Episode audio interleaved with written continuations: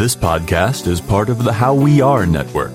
For information on this episode and many other like minded shows, visit howweare.org. That's H O W W E A R E dot O R G.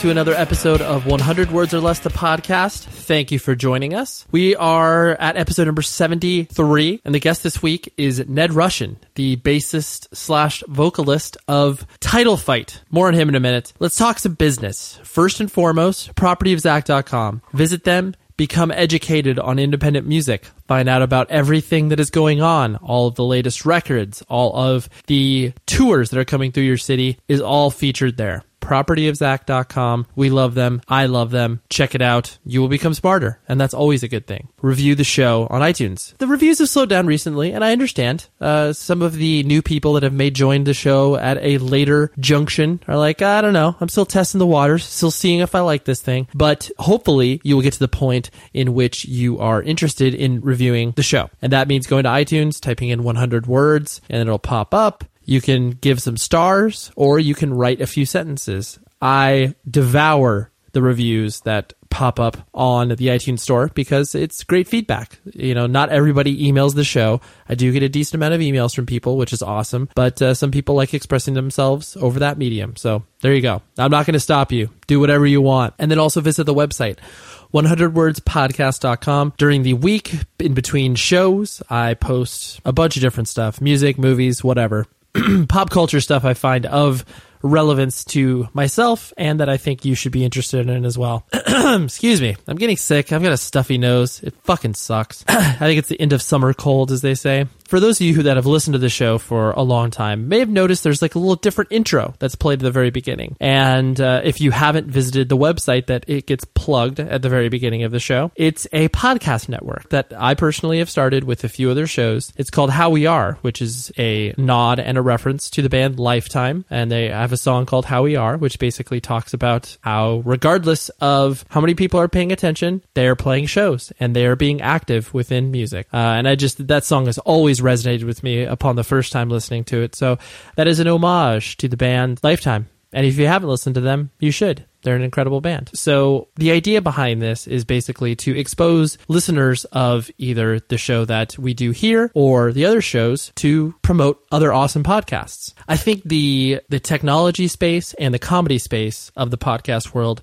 is completely dominating the conversation, which is understandable because that's a more wide-reaching subject for people to get into. Uh, but music, I think, is represented in some fashions, and there are great shows out there but the kind of collective idea of a podcast network from a music standpoint just hasn't existed so far. I'm not saying I'm like some pioneer because this idea has obviously been done many, many times over.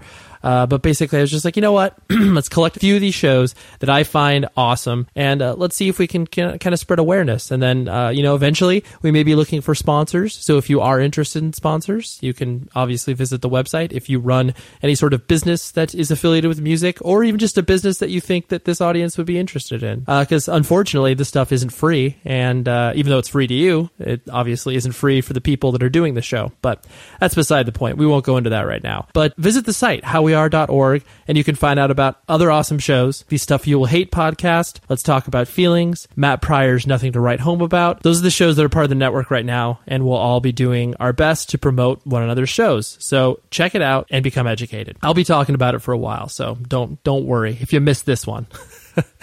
Anyways, one last thing before we got into our interview with Ned. I had the privilege of recently watching two documentaries based around a band. The first one was Mistaken for Strangers. It's a documentary on the band The National. And the second one was Filmage, which is a documentary based on The Descendents. The Descendents one, and I should say The Descendents slash all, that documentary focuses on the lifespan of the band, basically up until this point. The national one just focuses on one specific tour. Both of these are fucking incredible. I don't give a shit whether you like either of those bands. You will find something that is of worth in this. Mistaken for Strangers is incredible because it's like a movie within a movie and it's funny, it's heartbreaking, it's entertaining, like just, just so much emotion wrapped up into this movie and you can tell it's just great. And Filmage is the same exact way. You know, Descendents have obviously been a cornerstone band within the independent music scene and then to be able to watch everyone tell their story of how the band got together and all the trials and tribulations that they went through uh, is just incredible. So I couldn't recommend either of those higher.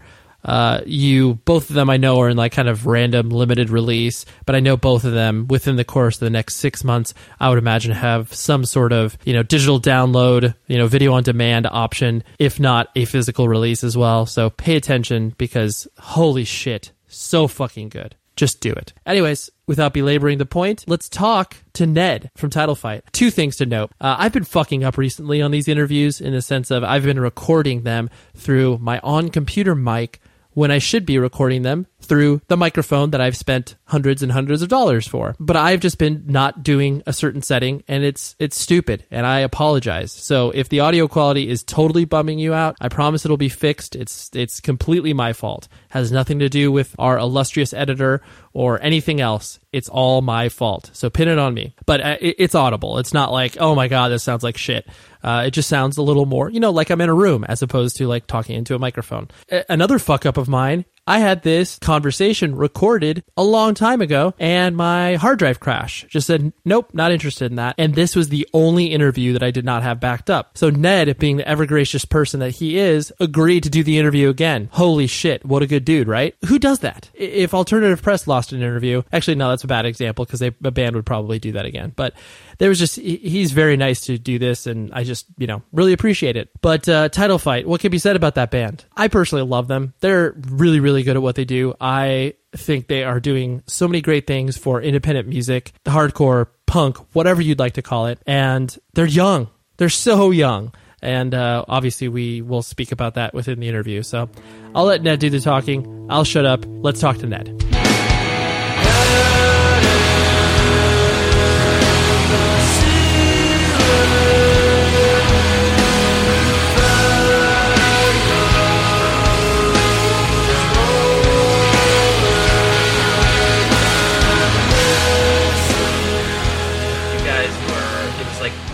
guys started to demo material for Floral Green, and that was kind of when you know a lot of labels started to be interested in what you guys were doing. And you sent out was it like was it three songs, two or three songs that you guys had demoed for Floral Green? Do you remember? I think it was for Shed, and it was like oh yeah, not Floral Green, Shed. My fault. Sorry. Yeah, yeah. Floral Green were already with side one, but um, right. I think it it was like three or four songs. I can't remember off the top of my head, but yeah, yeah, that was um that was like April had to be 2010, I guess. Yeah, I think it was or April 2000, April 2009. I'm pretty sure. Yeah, yeah. Maybe I'm I'm bad with dates, but yeah, no. I know exactly what you're talking about.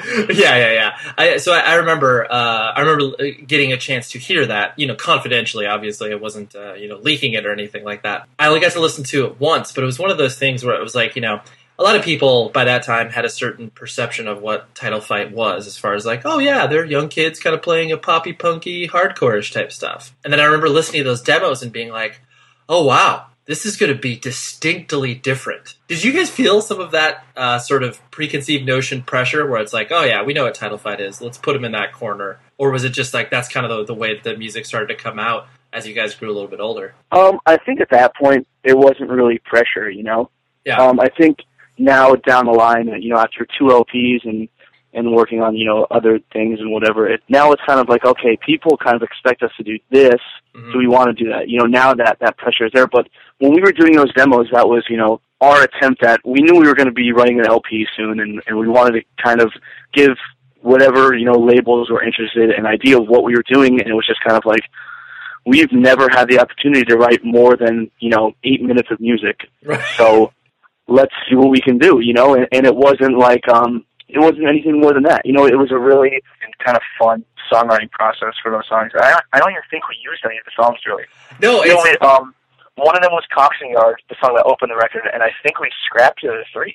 Yeah. But I mean, you know, those songs that we were writing was just let's just write some songs. Let's see what people think about them and let's see where we can go with this. And you know, I think that was um it was pretty easy going surprisingly. And you know, afterwards that's kind of where all the pressure came from and when we started talking to people and started to really sit down and write the record, that's when it kind of sunk in and we it kind of, you know, then it got a little bit scary and nerve wracking and crazy, but Right. you know, that point it was just it was cool. yeah. Was, Well, you know that, and that was also the first time we like we we uh, demoed those songs with Will Yip, and that's kind of how we started that relationship, which was cool. You know, turning point in our in our band's career. So that was that was uh that was like a really cool little moment, I guess. Yeah, no, I can understand what you're saying. Where it's like, yeah, you put this together, you just wanted to, you know, show all the labels that you were talking to, kind of what direction you guys were headed. Because at that time too, you guys were obviously, uh, were you guys still just, you know, taking care of all the band business yourselves? Yeah, you know, we had been corresponding with some labels, and we were just literally emailing uh like the CEO of labels and and whatever just through our personal email account, you know. Right. And uh now it might be like a little kind of it's kind of funny to me Mhm. kind of, you know, now being involved in the industry, if you want to even call it that, which I hate calling it that, you know, like being, Right. being, you know, kind of playing music the way that we do, you know, now kind of seeing that side of things, seeing, you know, whatever, like people working at these record labels, emailing these little idiot 18 year old kids responding, you know, Yeah. sitting at their parents' house. That's kind of, you know, that's a funny image to think about. Well, yeah, you you definitely don't. Well, because you don't have any frame of reference. You don't have the uh, idea of how you should be "quote unquote" professional. Because you know you're just you're just like, oh yeah, I know these like I know these people at this label. And like here you go. Like here's our demos. Yeah, it was such like a crazy time because, you know, we were getting hit up by some pretty cool labels and some, right. some labels that, you know, nothing pan out of obviously, but Yeah. you know, like we would get hit up by you know whoever. Oh, what is this? And we just you know Google whatever the label was, and like, whoa, they signed this band and that band, and right. why are they interested in us? This makes no sense. I don't know. Like, is this a joke? Is this you know Yeah. whatever? But you know, we just talked to everybody, and that was you know that's like a, the the very beginning of like when things kind of started to I guess really materialize for us, and we kind of you know really realized that we could do different things and we could you know we could take like so many different paths you know we're still faced with that decision today and it's Right. still it's crazy you know it's and it's hard and it's it's uh, confusing but you know i i think that was you know we uh we could have been really uh on a different path if we chose you know made different decisions obviously but you know um i'm happy with what we chose and how we did it and i think that only strengthened you know our beliefs and stuff Because every kid's dream, no matter what, is always to be like, you know, signed to a label. No matter what the size, it's like once you get that sort of idea that someone else is going to invest in your band, even if it's like spending $2,000 on your record, and you're just like, what? Why are you doing that? And it's like, yeah so yeah, it's like that. I I could totally see where you're coming from from that perspective, where it's just like, oh yeah, we want to be in a label, and then like all of a sudden, all these things started to pop up, and uh, it was uh, like you said, it was oh, that. That's when it became uh, overwhelming and scary, but at the same time exciting, and it's like, yeah, it's such a mixture of emotions. Yeah definitely And so, I mean, did you legitimately like as you guys were kind of you know sorting out all of these crazy things that were you know kind of coming your way, um, and you still didn't have you know quote unquote professional re- representation from a management standpoint? Did you guys seriously just like you know sit in your practice rooms and kind of like you know hash it out where it's like, oh, this looks cool, this doesn't look cool? Like you know, did those uh, did those moments get heated between you guys because you know three people wanted one thing and one person wanted another thing? um I mean, we were all pretty much on the same page you know That's good. There was um there was never any arguments over what direction we should go in. There were conversations about what those directions did and you know what we could potentially do with each different option. But you know, you know there were some cool and intriguing things. But at the end of the day, you know the option that we took, which was Side One Dummy, and doing the record with Walter, and, and you know working with the people that we work with. That's what we wanted to do kind of from day one. Uh, there was a lot of cool things that were flashed in front of our faces, and I think if we were different types of people, then we would have went the route of pursuing fame and fortune, and you know Mhm. going that way. With you know, I feel like maybe people don't realize it, but that you know a very viable option for a lot of people in our community. If you do something, people can and people you know pay attention to it. You have the option to really you know potentially you know uh, go like a very major route. You know, and um, well while chances are it's not going to pay off, it could. You know, you never know. But when people talk to you, they never talk about it failing. You know, they never say like, "Oh yeah, we signed 50 million bands and you know only two of them ever do well." They don't say that. No. You know, what they do say is, "Yeah, like we signed whoever and whoever, and they did great." Hearing that kind of stuff as an 18-year-old kid is It's tempting. yeah, it's very tempting. You know, we didn't come from that world. We didn't come from the world of oh, we want to be the next whoever. We want to be, you know, on the radio. We want to be doing these tours and stuff. We just wanted to be a band that played music. Right. And um, that was what we talked about when we were talking about these labels and stuff. So that's what influenced our decision, and that's still what, you know, influences our decisions today. Yeah, yeah. Well, yeah, you just you, you try to keep a level head about it. Obviously, everybody that surrounds you from that perspective, they're presenting you the best possible scenario for you working with them, which is like you said, not always the case where it's like, well, we're not always going to be the most successful thing of all time for any label. So it's just like you do have to weigh all of the factors from that perspective. But yeah, ultimately, you said having that sort of clear cut path where it's like, okay, we didn't start this band as a business plan. So let's not look at it from that perspective or that lens, you know? Yeah. Backing it up, you yourself, you were uh, born and raised in Wilkes Barre, correct? Yes. Uh, born and raised in, in Kingston, Pennsylvania, suburb of Wilkes-Barre. Oh, so it's Um, oh, so it's actually Kingston. Okay, because I mean, I know obviously, Yeah, yeah. the Kingston seven inch, like you guys. If you would say that to anybody outside of our area, they would no, have no idea what you're talking about. Kingston is, you know, nothing. I mean, the middle of nowhere in the middle of nowhere, basically. But yeah, so lived in the same house my whole life, done the same stuff my whole life, known the whole people my whole life. Pretty uh, standard uh, childhood and, and everything, I guess. And do you, so, like, do you when you say like out in the middle of nowhere, like, is it one of those things that you know? Does your family own like a parcel of land? Do you guys have like an acre or something like that? No, not that kind of middle of Okay. nowhere. I mean, that that does exist. You know, like like uh, my my mom comes from a town about I don't know twenty thirty minutes away, hmm and uh like her parents like grew up like working on like the mill that ran the town, like the the mill in like the creek. You know, that's uh Right. that's uh a very close aspect of our town. You know, you could drive whatever ten minutes and be in the middle of the woods. Okay. But um, we're uh, you know, I guess suburbanized town Okay. um, but very loosely. You know, it's not like uh, Wilkes-Barre is a major city, so it's hard to be a suburb of something that's not really that uh, important. I guess I don't know. It's hard to explain. You know, Yeah. it's um, like, what, what, give, give me a frame of reference in regards. Like, what was your what was the size of your high school? You know, did you have like you know two thousand kids? Like, do you remember? um, I went to a, private high school, and um, it was pretty small. I think my graduating class was like only a hundred or something, but public high school, which I went up to until eighth grade, that was like I don't know. I want to say around like five hundred, maybe, Okay. maybe more.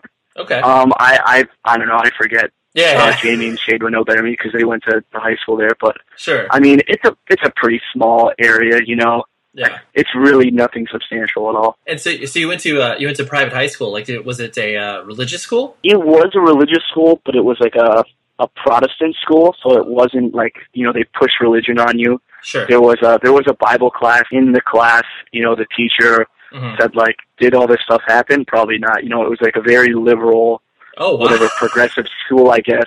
Wow. Um, but it was about more like you know it was uh it was a the whole point of the school is it was a college preparatory school so um it was all about like being prepared to go to college so you learn how to write papers that college professors would like and you learn how to to manage your time like a college student would would you know that's like the whole basis of this school so Interesting. um it was more about that than it was about religion Sure, sure, yeah. Because I, I went to I went to private schools most of my life, and it wasn't it wasn't so much based on the fact that my parents were overly religious, but it was the fact that uh, my mom, being a high school English teacher, she saw the importance of small class sizes, and like yeah yeah, exactly what you're talking about. Where it's like you know sometimes private schools have the ability to obviously do exactly that sort of curriculum, where it's like you walk into college and you're not feeling like yo, I didn't learn anything in high school. yeah I mean, it- that like uh, going to that school was a, it was a very big moment in my life, and it, it was something that I didn't want at all. It kind of sucked, yeah. and um, I come from a pretty big family, and my two older sisters and my oldest brother all went to public school, and then um, well, I guess my brother went to uh, to private school. He went to like Catholic school for some reason. We're not Catholic. I don't know why, but he he made a decision to go there on his own. I don't know, Yeah. but that wasn't that he went to public school up until like tenth grade or something. I think he transferred. But so my brother Harrison, hmm he's um the only of the Russin brothers that's not a hardcore kid. So he's uh Yeah. he's a really you know in our abnormal family he's about as abnormal as it gets. So he's cool. He uh he went to this school hmm like you know the school that I went to, and my parents saw how well he did and how you know the great opportunities or whatever. So they said, "All right, come high school, you're going to this school." And you know, I've been in public school since first grade, and I had the same friends. We had all the same interests, and it was right when really Title Fight was, you know, becoming more of like a a real thing. You know, we'd actually play shows rather than just practicing in my basement all the time. So hmm being separated from that world was really it was hard. Well, it yeah. was basically like moving not, you know, it was moving schools but staying in the same neighborhood. So it was different kids, and it was just different. And I didn't feel like I clicked with anybody there. Mm-hmm. And at the time, I was, you know, pissed off and I was angry at my parents or whatever for sending me and taking me away from my friends. And you know, realistically, yeah, it was the right move. I got a great education and I learned a lot. And I learned a lot about you know not only social stuff and and you know dealing with different people, but um you know a lot of personal stuff and like how to work well and and you know just get stuff done and and that, you know that's very important and I use that a lot in my life today. So I I thank them for that. But you know being whatever a 14, 15 year old kid and and being put in that situation was it was hard. Well, and yeah. looking back, you know maybe that's childish of me to say that, but it was it was uh I felt like abandoned for a little bit, I guess. No, no, those feelings that you were that you're describing, you know, I wouldn't dismiss those because every kid experiences that in regards to if you if your reality is, you know, like you said, going to school with your friends and obviously, you know, the band was such an important part of your life as you were growing up from or you know, your formative years from that uh, angle and then all of a sudden to have that all yanked away and be like, okay, like obviously you can still have your friends and your band, but you're not going to know anybody at this school. It's going to be weird as shit. You know, here you go. Like enjoy. And it's like, and then obviously, as you were saying before, where it's like, no, none of my other siblings had this experience. Like, how come it, Yeah. how come you guys had to do this with me? Yeah, it was weird, you know, because especially that was like that was when I was really getting into punk and hardcore. And you know, I was into bands before that and you know, I'd I had been into, you know, listening to whatever, you know, I guess I guess you could call it like underground music to use a very blanket term. Yeah. I've, you know, been listening to that kind of stuff my whole life. And like at that point I was really getting into it and that wasn't I was like, you know, buying every record that I could and listening to every band that I could. And I went to this school where nobody there was into punk or hardcore. You know, like I hung out with these like hippies for the first couple months of my school career Yeah. and then and then after that like i kind of had a falling out with them i literally i hung out with maybe like five kids that were into like you know i don't know politics and and like uh pearl jam right. and i would right. hang out with them at school and then i would go home and i would hang out with my other friends and i didn't see anybody outside of school but it was like it, it went from feeling like in middle school and in everything before that when i was getting into punk rock i was getting into with all my friends and we were all like checking out bands we'd all show each other like hey check out this record i just found out about whatever you know it was so cool and it was such a, a very community atmosphere and then going to this other thing i felt very uh alienated you know and um Isolated. especially because it was a private school. You know, there was like a lot of wealthy kids. It was, you know, it was a very kind of awkward experience, especially being, you know, like I'm listening to music that's like anti-society, whatever. You know, like just like that that kind of kid, and, and you know, Right. to be in that situation, it just made me feel that much more, you know, angry and stuff for like a little bit. And you know, eventually, I kind of came to terms with it. But that was a, you know, that was a kind of a weird, I guess, stage. But it, it definitely important in the shaping of you know who I would become. Yeah. Well, it, it's interesting too because I think any sort of adversity you face as a young person, even though it's like looking back, like you said, it's pretty inconsequential, but it's like you know you you yourself were facing adversity, and like that could have that could have poured more fire into your belly to keep you involved in what you were involved in because you had to work harder at it as opposed to you know some kids it's like they're sort of chameleons where it's like okay whatever their friends are doing they're doing. But the moment they're removed from it they don't care about it anymore because they've had to adapt to their situation. But you you're like no like this is me. It's been me. I'm not it's not shaking me regardless of what i'm surrounded by you know? Yeah, exactly. you know you and i can probably count on our you know hands and toes of how many people that the moment that you know high school lets out and they go to college like they've completely you know given up on you know all of the quote unquote trappings of youth culture as far as like you know punk or hardcore or anything because they're just like oh yeah you know now i've now i've evolved. Like i don't go to shows anymore. It's like i go to concerts. And it's like oh okay we'll see you later. Yeah. and that's their Yeah, I'm- that's their choice. That's fine. Yeah, I mean, coming from a small town, you know, it's it's a very small community here, and the people that go to the shows, you know, you know everybody basically, yeah. And you notice when somebody's not going anymore. And, and like you said, that's everybody's choice. That's fine. I don't care if people don't come to shows anymore. You know, it's just to me the only thing that seems weird is is when people are so you know into it and they and they talk about these things. And they talk like, oh, this is so important because it taught me this lesson and it taught me about you know whatever you know accepting people and about and about you know moderating yourself and doing all this stuff. And I think there's so many important things that you can learn. Not that you can't learn them anywhere else, but it's a cool, unique, interesting atmosphere, you know. And these people, they like all these things about it, and then they just, I don't know, either they have a bad experience or they just don't care, they move on to something else, and it's they continue on in their life.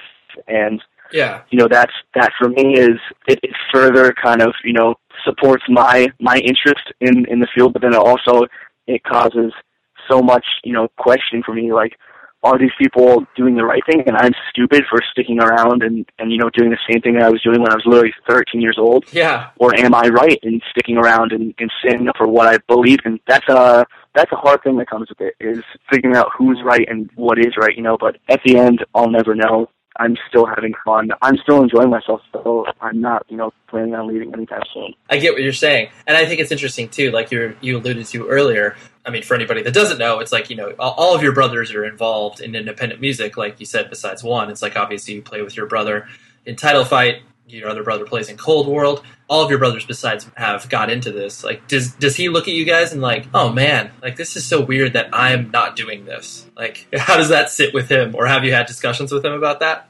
For as long as I can remember, that's just kind of how it's been. My my oldest brother, he just through his group of friends and stuff, and and just older guys, he just got into punk and hardcore. And this was, you know, when he was I don't know, 14, 15 years old, and I was like seven at the time. And I was, I idolized my older brother, so I wanted to be just like him. So I, you know, I, I looked at what he wore, I looked at the band names that he, he, you know, wrote in Sharpie in his backpack. I looked at the, you know, whatever. I looked at everything he was doing, and I wanted to be like Yeah. that. And it just so happened that I also ended up actually liking all that stuff. That's what it sparked my interest in an early age Right. and you know it continued to spark my interest, so I stuck with it. But my older brother Harrison, he didn't get into it. I don't know. He, you know, he's he's uh he's always been into his own thing, which is really cool. And you know, he, I think honestly, out of out of the whole family, a lot of people say, like, "Oh, I'm a freak because because I'm in hardcore." You know, like I'm I'm into subculture, or whatever. I think he he just graduated from from uh, St. Vladimir's Theological Seminary. He's going to get a PhD in musicology at Duke.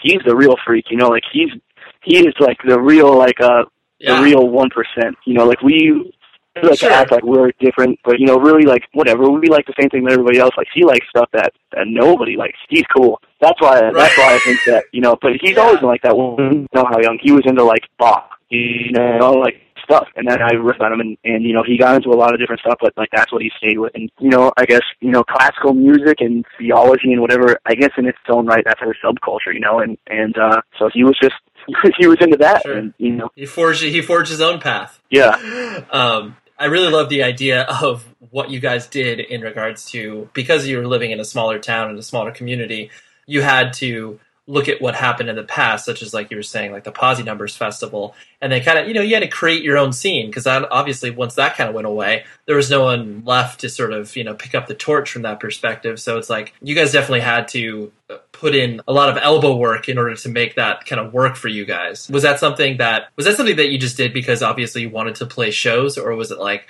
oh, like I really feel a responsibility for this? I mean, it was partially both. At first, it was just kind of like, oh, we we need to play shows still. You know, we're a band. We're writing music. We need to keep playing. We're not going to stop playing just because you know people stop booking shows. So at first, you know, that was kind of that was the first, I guess, gut reaction we had. You know, Mhm. is we're not going to stop playing just because somebody you know has has another obligation in their life. You know, so we kept going, and I think we kind of realized that other bands also need to play. It, a scene can't rely on one band or two bands even. You know, it needs to be a constant influx of, of new bands coming in from out of the area, new bands starting in the area, and old bands continuing to do what they always did. So we had just kind of had this situation kind of fall into our laps. We didn't really quite know what to do with it. You know, it was 15 years old, you Mhm. know. We had been in a band for a little while, and we had played some shows, and, and you know, we saw how, how cool it was and how good the scene was. And like you mentioned, the Positive Numbers Festivals, there was, I don't even know, like 1,000, 2,000 kids at that. And that was before, you know, the really, the eruption of the fest and hardcore, you know, where it was, I'd say almost every single fest that, that goes on now can, can average about, you know, a thousand to two thousand people. Yep. You know, and, and that's, that's good and that's cool because, you know, people go to shows, but at that time, seeing a thousand people at a hardcore show, at least for me, was insane. Yeah, You know, like bands would play locally and there'd be a hundred kids there. You put ten bands together and then a thousand people show up. That's crazy, you know. Yeah. So we saw how good it could be, and we just kind of decided, you know, we're not going to let this stop because it, this is really important to us. So, you know, it um it was just such a weird, you know, like trial and error phase that we were going through. You know, figuring out how to do shows and and you know what bands people like to see and whatever, you know. And it was just um it was uh it was a lot of work that we put in, and um, you know, ended up opening our own spot after after a venue closed in our area that was, you know, basically the CBGBs of our area. You know, it was around for like 15 years. That's where every band started. And you know, um, it's it's still continuing today. You know, we still have to work today about you know booking shows and finding new spots and starting new bands and doing all this stuff. You know, nothing has changed in the you know eight years that we've been Yeah. you know, I guess running the scene, if you want to say that or whatever. You know, like nothing has changed. Everything is exactly the same. Now we kind of know what we're doing better, but we still have the same goals. We still want to book shows that we like and, and play in bands that we like and bring bands to the area that we like. And you know, and to you know, the thing that that that makes me not want to stop is that that um you know that experience that I had when I was 13 years old of going to a show and seeing a band play still resonates with me today, and it's still important, and that's the reason why I still play is because that that's still important to me. And if we could give that to other people, and we could reach out and we could show somebody, you know, look, this is a positive place where it's, you know, you can make it whatever you want. You know, if we could give that to somebody else, that would be, you know, so important. So that's why, you know, I'll never give up. You know, basically, I'll never stop caring. I'll never stop trying because it's still important to me. Yeah. you know, to give somebody else that opportunity, that's you know what what continues the cycle. Yeah. It's in it's, it's in your blood. Um, Yeah. What was uh what was like the silliest mistake you made towards the beginning of obviously doing shows? Because a lot of people uh you know i mean when you're that young you obviously like you said have no idea what you were doing. Um so is, is there a, a certain memory or moment that sticks out to you or it's just like oh man we we did not do this band justice or this show just went terrible because of something we messed up or any, anything of that nature I mean, nothing like specific comes to mind, but I mean, there's just instances. That, you know, this is this is especially in the social networking era. You know, like right when that boomed, and bands would just hit you up and say, "Hey, you know, do you want to? Can we come to your town and play a show? Do you want to trade shows or something?" Mhm. And sometimes we would do a band a favor and it would be good, and sometimes it would suck. You know, like sometimes we'd form. You know, we formed like friendships that we still have today. Like, uh, we met. I don't even know who, how many bands and people through. You know, just like booking shows through MySpace and stuff, but then we would also book a show for a band and five people would show up and you know it kind of sucked. So right. it's uh it's it's basically just kind of learning that that aspect of things of you know booking shows is cool and it's it's also stressful at the same time. We were trying to just i guess figure out that that balance between bringing bands that are cool and good and bringing you know bands that will also bring people so that you know we don't run our funds in the ground and we can't bring bands anymore Right, right, right. Total trial and error, like it always is. Um, Yeah. uh, Something else that I've noticed, uh, you know, specifically with you guys as a band, but then obviously a lot of other bands that have kind of cropped up in your area as well. And I've dubbed this title, and I, I've told um, when I had John from Balance on the show as well. It, it's basically it's young kids playing old guy music. I don't mean that in a derogatory sense of the term, but it's like you know, yeah I, I don't take it that way it's really impressive to have a band like uh, you know mi- comprised of you know late teens maybe some early 20s but they're playing music that is you know well before their era and that you know that that's not always the case because it's like i mean I, I look at myself when i was that age and it's like you know i was trying to mimic you know maybe bands that uh, had been a few years prior um, but you know i probably wouldn't go 10, 10 years back but that's obviously like what you like the biggest vibe that I got from, especially like in referencing those shed demos, was like, "Hey, this kind of sounds like Texas is the reason ish type of stuff." Um, and so, was that was that something that people, you know, kind of brought to you guys' attention, where it was like, "Hey, yeah, you guys have like you know younger kids at your show, but then also people that you know you wouldn't expect to be into you guys were into you." I mean, for us, you know, liking those bands and being influenced by those bands was just what we knew. You know, um, like I said, my brother got into hardcore at a, at a young age, and he got me into hardcore. And the bands that we, he was into were, you know, they were current bands, and then also he got into the bands that kind of, you know, influenced those bands. And he went on that route, and he would listen to old bands, and he would listen to the early Rev catalog, and he would, you know, whatever, listen to the New Breed Comp, and all these things that were, you know, earlier in hardcore, Right. and the things that kind of paved the way for the bands that he was playing and then his friends bands and stuff.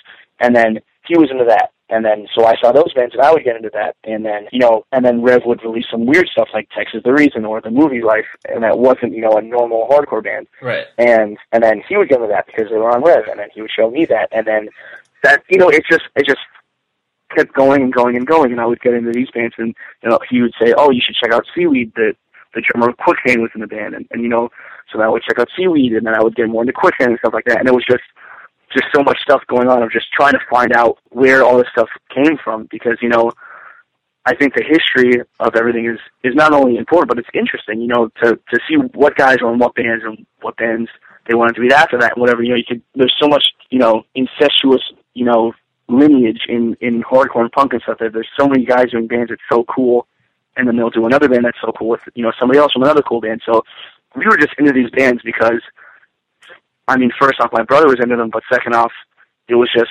we were trying to find out, you know, all their music and, and stuff that you know influenced the, the bands that we liked, and so we were into, you know, we were covering Texas the Reason when we were like 14 years old. Right. We were covering the Misfits, and we were, you know, doing all this stuff, and and because of that, you know, the people that we hung out with, if they hadn't heard these bands, we would show them these bands, Yeah. and then our whole community, our whole area, you know, that's what like the new kids that would come to shows, they would listen to our bands. They would say they would hang out with them and say, "Hey, you should check out this record by this band," and we would, you know, just keep that that tradition going and stuff, you know, and um, it, it's just that's just you know how our, our how our area operates, I guess. And, you know, it's there's a good amount of you know current bands and and listening to current music, but then there's just as much emphasis on understanding why that current music exists and Yeah. checking out older bands and and whatnot. Yeah, no, I love that attitude because I feel it, it's so it's such a slippery slope because it's like I feel it's like there's this mystical age, but like between the ages of like 20 and 24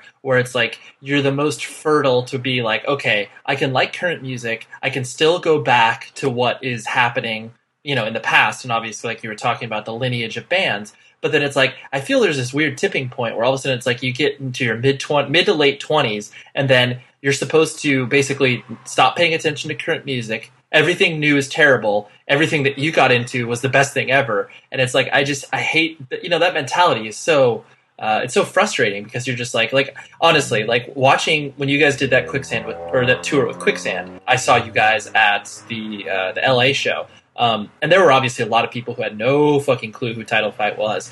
But you know, by the by the time that your set was over, there you know there was a warmer reception than when you guys first started to play.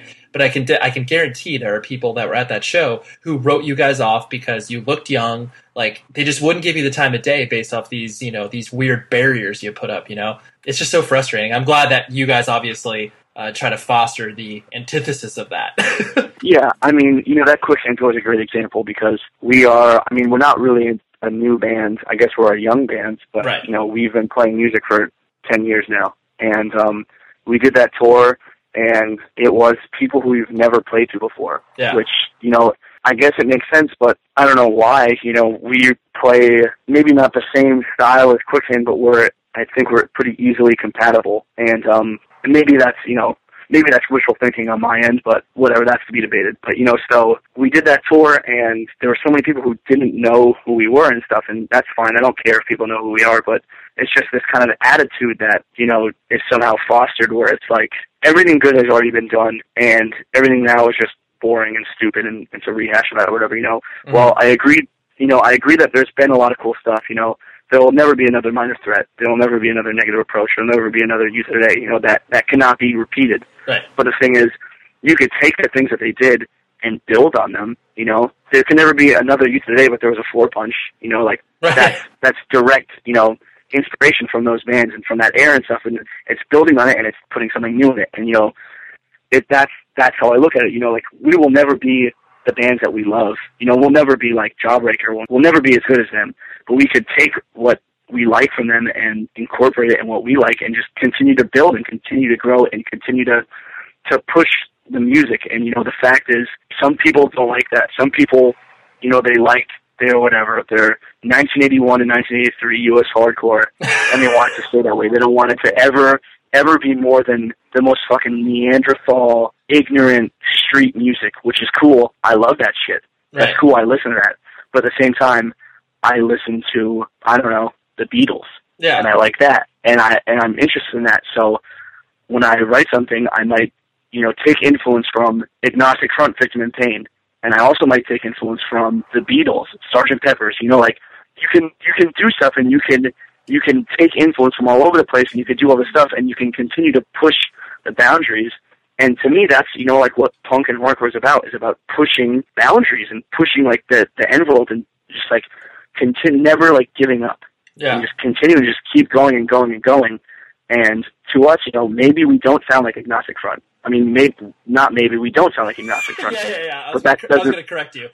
Yeah, like that doesn't mean that we don't listen to Agnostic Front. You know, like I'm influenced by that stuff. That's just that's just like a, a mentality is that can't have both somehow. And I Yeah. think that's just kind of ridiculous. You know, not that I'm smarter than everybody, not that I know more, but I just think it's kind of contrived to say that you know you can't like one thing and do another or something, or you can't you know like one thing but build from it or something. So Right. yeah, it's just um I, I understand exactly what you're saying because it's hard to toss aside certain preconceived notions. Everybody does that in the way that they listen to music, where it's like, oh, because it's on a certain record label or because it's on Warped Tour or whatever, I'm not going to listen to it or I'm not going to enjoy it. But then it's like if I actually did listen to it and take the time to, uh, you know, invest in where these people are coming from as far as music is concerned, it's like, oh, oh, I kind of like that. That's that's cool. Um, and yeah, Yeah. every sort of gut reaction moment you have for being like, oh, I, I probably won't like this or shouldn't listen to it. But besides the obvious, like there are obvious things where you're just like, okay, I know I'm not going to be into that because this is like so far removed from what I care about. The ones that are, you know, maybe it's a more gray area. You know, you should do you should do yourself a justice and obviously, you know, try to try to experience it in some fashion because yeah, otherwise then you just become, you know, old and jaded and you're 26 years old. It's like, dude, no, yeah. it's terrible. I mean, for for a scene that's like so pressed on being, you know, open minded and accepting, there are parts of it that are extremely closed minded, and you know, um, yeah, like so many bands just write off current bands because they're current and whatever. You know, it's like there's still good. You know, there are just as many bad current bands as there were bad old bands, yeah, and whatever. You know, like I could dig through so many dollar bin records totally. of bands from whatever 1989 that suck, and who cares about them? But you know, yeah, maybe there's some bad bands today, but that doesn't mean that, that there's not good bands and whatever. You know, it's just you just need to continue to to be diligent about you know listening to music. And I mean, I understand some people don't have the time and energy to invest in checking out new bands and stuff, but that doesn't mean that good music still isn't happening and people aren't writing good music still. It's just you know, I Right. think it's kind of a kind of like a, silly attitude. Yeah, it's a cop out. And, and bringing up Warped Tour, um, obviously you guys did Warped Tour a few years ago, and the uh, you know I wa- I watched you guys in one of the Southern California dates, and it was just it was so impressive to me just because of the um, you know the response that you guys got, and I know that that tour being completely foreign and weird, and I know something you guys kind of you know really sat down and talked about before you did because that was a, a pretty big decision. You know, the you know, kind of tell me a little bit about your experience in regards to that, just because this was something so foreign and weird. And you know, I'm sure you guys, you know, took pictures with people and signed autographs and stuff that you were just like, oh, this is like, don't people don't do this with us. This is strange. Yeah, Warped Tour is is a very strange, perfect storm. It's a situation where you can go and you can be exposed to literally thousands of new people every day, and there's people that actually like generally want to check out new bands, and they go and they do all this stuff, but it's so hard and it's so much work and it's just so crazy that there's somehow you know it's beneficial and at the same time it's so you know physically and mentally detrimental that it's you know it's it's such it makes no sense in my head. But you know, so we do this tour and we get you know asked to do it, and you know we just decide let's give it a shot. You know why not? We're we're always talking about you know being open minded and doing this stuff. We you know we have to put our money where our mouth is essentially, and you know you know let's try something different for ourselves. So we do it, and you know we we had a good spot and a good stage, which is cool. But um, it's it's just like a I, I don't even know where to start explaining it. You know, Yeah, it's a very yeah. weird thing. It's um I mean, I guess the easiest way to explain it would be like to explain a day by day like routine of it. And so basically, I would wake up at like 7:30 a.m., brush my teeth, change, not shower, and go right to uh right to the truck because each stage has their own individual truck. And you know, um you have to unload the truck. You have to help everybody get their gear out basically. And so our friend Matt Bedwick, who always tours with us and myself, would go every morning and I was one of like two or three band members that would go. And I was gonna, know, and- I was gonna say you like you doing that, like you don't hear about that. So that's that. That's Yeah. very, that's very Yeah, that's the thing. That's the thing. It's like where we come from. It's like, oh, you're in a band. Okay, yeah, load your stuff. yeah, yeah, yeah. You know, like, oh, you're in a band. Okay, go sell your merch. You know, it, it's just like that's just what you do because that's part of being a band on tour. Is you have to take the responsibility. And so I would go and I was expecting it to be kind of this, you know, whatever, like nice, friendly community.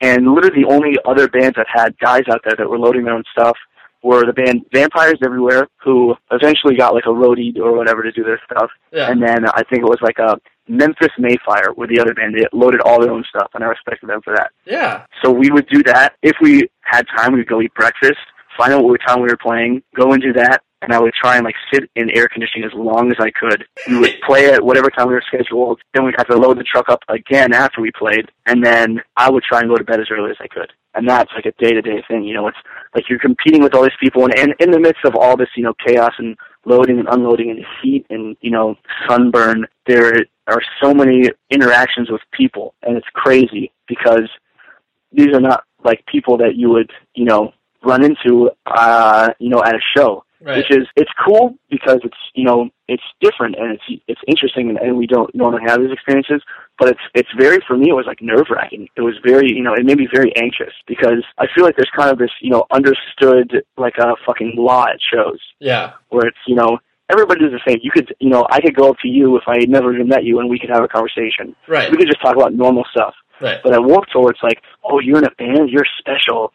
Tell me about this. What's what's tour like? Whatever. You know, it's like it's very weird. And Yeah. I felt I felt very uncomfortable. And um, but you know, you know, we would like talk to people and we would sign stuff, and it, it was, you know, I didn't want to be a jerk and say no, I don't want to sign that. Right. So I would sign it, but you know, I would just hope that that they come to our show and they kind of realize that yeah, I'm just I am just a normal person, just like that. Whoever asks me to sign something, and of course I'll continue to sign anything for anybody who asks me. I would Right. never say no because that's just rude. right. You know, like I don't know what that does for anybody. You know, if if me signing something makes somebody happy, I'll do it. But that's just you know that's just like a, a simple material thing. You know, right. I think a a I would like to have a worthwhile conversation with somebody, and you know, and sometimes it's hard for me because I'm either exhausted or I'm beat at a show, and you know, maybe that's not the best place to do it, but that's just kind of what I know and what I what we do. And you know, to be in such a, a world that is the exact opposite, it was very it was very trying for for all of us. I mean. Not to say it wasn't fun. We didn't have, you know, we didn't meet a lot of cool people and, and play some cool shows, but it was it was very hard to to do that tour. Sure. It's weird because you strike me as a person that um, I wouldn't call you an introvert by any means, but um, you know, you're uh, you're private. You like to have, like you said, your time to obviously you know decompress after a show or whatever. And it's like because of this environment you were in, you were removed from any level of like comfort, um, and so because of that, you were going to, you know, think it's a very strange experience. So, do you classify yourself as like an introvert? Is this one of those things where it's like you, you yeah, you find comfort in being able to, you know, separate yourself from uh, everybody else? I mean, I do and I don't. You know, the funny thing is, is I don't know where I first heard the term introvert Yeah, because I was never in like a like a psych class in high school, and and somebody told it to me like, oh, like that like describes who I am. You know, like it's um yeah, it's like you know you kind of keep to yourself, you do whatever, and then I took a psych class in my you know the semester of college that I went to, and it seemed so negative and so scary. Like, oh my god, am I this person? Like, am I am I this weird freak who you know is socially anxious and Right. you know whatever doesn't like people? I mean, to a point, yeah, I I am. You know, like being in large groups of people at times makes me very uneasy and whatever. But um, I am like a you know I am like a an easygoing person for the most of the time. You know, like I can talk to people, I can have a normal conversation, I can do all that.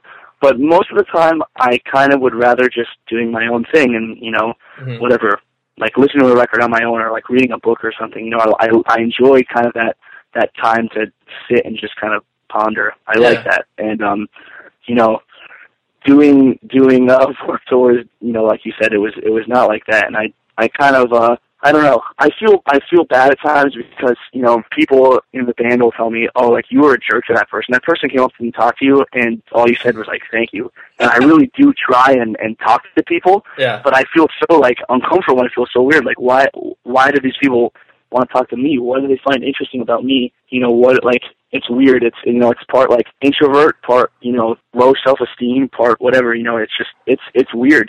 you know, I can I can understand and empathize with what you're saying because, like, even though you know, I mean, I sang for the bands that I was in, and I was because of that, you know, like yourself, you're you're the focal point. A lot of people come up and talk to you because they feel like you're the entry point. You know, they can't talk to the drummer or the guitarist because, like, you know, they didn't say anything on stage or whatever. But um, I always definitely felt like it was my responsibility to, like you said, obviously be nice to people, but at the same time also show that you are just this real person. Like you're you're not this like caricature uh, or a performer. Even though we are doing that, there's an element of that. but that you, like you said, that that whole interaction where it's like, okay, there's this, you know, uh, meaningless interaction as far as like a, a photo or, or an autograph or anything, but it's like if you're able to have those 30 seconds to a minute with a person that's like, oh, like Ned's just a dude. Like I get it. Like that. I mean, that impact alone, you know, reverberates for years and years and years. And so I can understand where you're coming from, where you just want that experience, but it's kind of yanked from you in weird circumstances. Yeah, exactly. You know, and I think a show is kind of a hard place to have like that kind of conversation. You know, where you can say more than just like, "Hi, how you doing?" Yeah. Um, oh, you drove from where? That's cool. Uh, thank you. Um, and then you know, that's really it's kind of it's hard to kind of do more than that. And Sure. while I would like to have those experiences, you know, with you know, if I could talk to everybody that listens to our, to our band and thank them personally and say, you know, thank you so much, it really does mean a lot to us. You know, I, I would gladly do that, but it's it's it's just hard, especially you know when you're just like when you just played and you all you want to do is just sleep and you know you have to drive 12 hours and you know all this stuff. It's it's there's so many factors that go into it, and it's just it's uh, you know it's hard to be the person that I want to be sometimes, and the person I want to be is just you know go up and talk to everybody and say you know thank you so much for coming out and be and be like that, and then on the other hand I want to go and I want to sleep and I want to be by myself and I want to do this stuff, and you know it's just this push and pull of of you know what kind of person to be, and you know it's just uh. You're, you're expected, yeah. You're expected, especially you know from the like you said, the show interactions. You're expected to be quote unquote on, like, oh man, like I got to be, you know, not only am I doing my stuff on stage and playing the music that I enjoy, but then like once I'm off stage, I need to be, you know, I need to be whatever this person wants me to be, and that's like that. Yeah. Obviously, that's impossible because you never know how that that will uh, end up. Yeah. Um, Yeah, I mean, and I talk to so many people. It's like, oh, I don't want to meet, you know, whatever my musical idol or my, you know, or like this this celebrity or something that I really like because I'm afraid that they're going to be a dickhead and that I won't like them because either they're rude or they're mean or something, you know, and, and that would ruin the person for me. And I mean, that's something that now I kind of realize, you know, I don't want anybody to not like Title Fight because, you know, either I was having a bad day and I wasn't able to communicate to somebody what I was, you know, feeling or something, or or I was tired or something, you know, like it's it's it's people take those personal experiences very seriously, you know, and I I give that merit, and I think that's totally reasonable. Very stressful for me, Yeah. you know, to try and be this uh, this individual who who is you know constantly just able to talk to everybody and able to stop and, and say hi, and you know, it's it's uh you know it's like the lowest form of celebrity, and it's very strange and and it's weird, but at the same time, I don't want that to affect how I, you know, how I treat people or anything. That's, you know, it's it's kind of just, it's so weird and crazy. Yeah, you str- well, it, it's a constant struggle. It'll never be easy for you. So, I, and and ultimately, because it's not easy, I think that puts you in the place of you're always you'll always be trying to have that human interaction, which is you know I think that's the place where everybody should be, no matter how popular their band is. They should be looking to have meaningful interactions with people and just break it down to the point of where it's like, yeah, I am just a person. I decided to start a band with four of my friends years ago, and that's that's where it's at, you know, like or three of your friends, Yeah, whatever. exactly. Like so. Um, two last things I want to hit on before I let you go. We talked about this briefly last time, but I think it's you know it was something that a lot of people don't realize, and especially in talking about obviously your day to day schedule on Warped Tour. When your grandmother passed away while you guys were in Europe, and you weren't able to kind of you know participate in a lot of the uh, you know fa- familial obligations that happen um, in, in surrounding uh, you know a person that you care about passing, um, and this sort of like suspended animation that you live when you're on tour. You know, I'm sure you're constantly trying to find that balance of like, okay, here's my band life, and ha- here's like kind of my real life, even though they're all one and the same. They are two completely different experiences. Is that something you constantly try to keep a part of your life like normal because otherwise you'll just feel hollow otherwise? Yeah, I mean, this is basically like the crux of my whole identity right excuse me, Yeah. of my identity right now. You know, it's like, um, I've been in a band my whole life, and now I'm in a band as a career. You know, it's crazy. Never in my, seriously, never in my, in my wildest dreams did I ever think that I'd actually be able to play music, you know, and more than just on the weekends or something, you know, and, and, um, never did I really think of what it would entail. And, you know, and I think a lot of people, their perception of what it entails is, is, you know, even bands that think of, you know, hardcore, people that think of hardcore bands touring, they think of it as like this rock star life where you go, you go and you play these great shows everywhere and you know you sleep with women everywhere and like all the girls want you and you go home and like you have so much money and you sold all your merch and all this stuff. And you know that couldn't be farther from the truth you know. Life on tour is very rough you know to put it frankly you know it's you're driving you're in close proximity with people that even though you like them it you know it it gets hard sometimes you know and that in itself is is something that it's trying on a person Mhm. and then to you know you have to kind of deal with that you kind of have to say okay i need to to get this much sleep so i can drive tomorrow and we need to you know whatever answer these emails and put in this order of merch we need to do this phone call you know if you have so much stuff to do while trying to you know keep a level head and play a good show every night and then you completely forget about the outside world you know? And um you forget that people work a normal job and they go to or they go to school or they have a family and they do all this stuff while you're on tour, you know, and the passing of my grandmother was kind of the first in a, in a very long series of events that's it's it's hard to to realize that people exist, you know, when you're when you're kind of not in their presence, you know, and um Mhm. it takes something like that, like, you know, the phone call to remind you that, that your grandmother passed away, you know, while you were having fun in Europe. It takes that to kind of realize, to, you know, make you realize that, you know, there is reality going on outside of, you know, your van and outside of whatever venue you're in at the time, you know. It's, it sucks, quite frankly, you know. Yeah. Um, I would do just about anything to, you know, to be able to be there to see my grandmother. You know, on the last tour that we did, I got a call that my that my uh, my great aunt, my godmother, passed away, and you know the same thing. Those situations where you you just you can't do anything, and you go through every emotion of you know of loss and grieving, and you know at first I was angry, you know, and and you know that's ref- you know I I wrote the song Callous on Floral Green. That's basically saying like these people that that got to spend the last day with my grandmother are people in a nursing home who you know see death every single day of their life, and they're so they're callous to it. They don't care, you know, essentially because people die around them all the time. It just doesn't mean the same thing that it does to me. And and you know that feeling of of like you know stupid teen anger of being like, why did this have to happen? Why can I have been there? Or whatever. You know, it's just like these feelings that you go through. You go through them while being trapped in a van, driving 12 hours through the middle of America or through you know Europe or something. And it's just it's crazy. yeah. And it's you know when I thought about you know doing this you know more than just on the weekends, never did I think that this would be you know part of my problems. And you know this is uh it's an unintended consequence of of these yeah these situations that you could never think arising but when they do it really you know it puts it puts things into a very clear light for you where it's like okay like i need to because ultimately i think the most important thing that any sort of band person can do is still be rooted in some level of reality. Because it's like the moment that you remove yourself from you know the real world and that's like you know even just having relationships with your family is you know you just become this you know this character of a person. You're a performer. Um, and that's just not that's that's not healthy for prolonged periods of time. Yeah.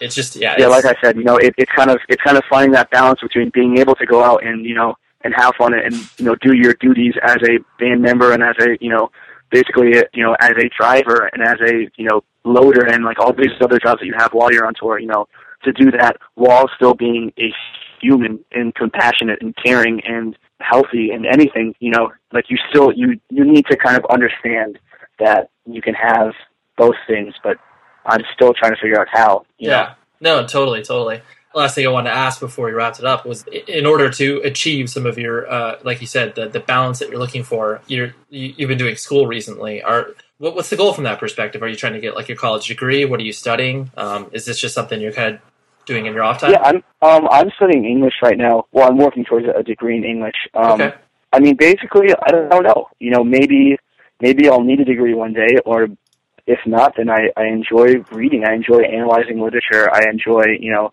talking about books and stuff. And so I just decided to pursue. We had the whole summer off, and and I did that. And you know, that's just like another thing to just kind of keep me grounded. You know, and we're going to go on tour in September with with Balance Composure, and I'm really excited for that tour. But I signed up for some online classes. You know, kind of keep my brain working, and and not only you know obviously the important thing of you know working towards a degree and kind of trying to get that done, but also kind of kind of you know going back to like reminding myself of of reality and that you know I have work to do, and you know other people have work to do, and you know that kind of reminds me of okay, um, you know, my family's at home and I need to talk to them and I hope everything's all right at home. And you know, it's just it's just a, you know, it's a kind of you know menial task that everybody does. You know, everybody goes to school, and you know, may, everybody doesn't go to college, and everybody doesn't have to go to college. But you know, that kind of that's task that you know everybody has to go through at some point in their life of you know having a routine of school is a reminder to me to you know to live a normal life and to you know act normal and to you know just kind of kind of focus back on home for a minute. You know, in you know the crazy crazy day that you always seem to have on the road. Yeah, no, no, for sure. Well, Ned, I really appreciate you hanging out again, and I think we created a different conversation, which is good. yeah, yeah, definitely was. Yeah, like I said, I really appreciate you hanging out and obviously wanting to do this again. Sweet. So, isn't Ned just a good dude? It was cool because I could tell that he obviously was excited to do this sort of interview just because it's not something that he's typically used to and I could tell that he was able to hit on a lot of subjects that people don't normally ask about. So, ah, just brings me such satisfaction that I can give people a platform in which to share their, I wouldn't say true self, because it's not like they're not showing their true selves in other interviews, but just the ability to kind of make, uh, paint a broader picture of who they are and why they create music. Oh man, I feel lucky to do what I do. Anyways, Tom Richfield is the editor for this episode. Visit 100wordspodcast.com Visit howweare.org to find out more about the podcast network I was talking about because I'm positive that if you like this show, you will like some of the other shows that are affiliated with the network. I've got so many amazing guests coming up. Like honestly, I think episode like I don't know, 65 and up, just like every single episode has revealed either a guest that is, you know, pretty notable and or just a really compelling story. I don't know. Just so excited about the future of, of this show and the feedback that I get from you guys is just fucking incredible. So if you want to email the show, 100wordspodcast at gmail.com. Until next week, be safe, everybody, and I will talk to you later.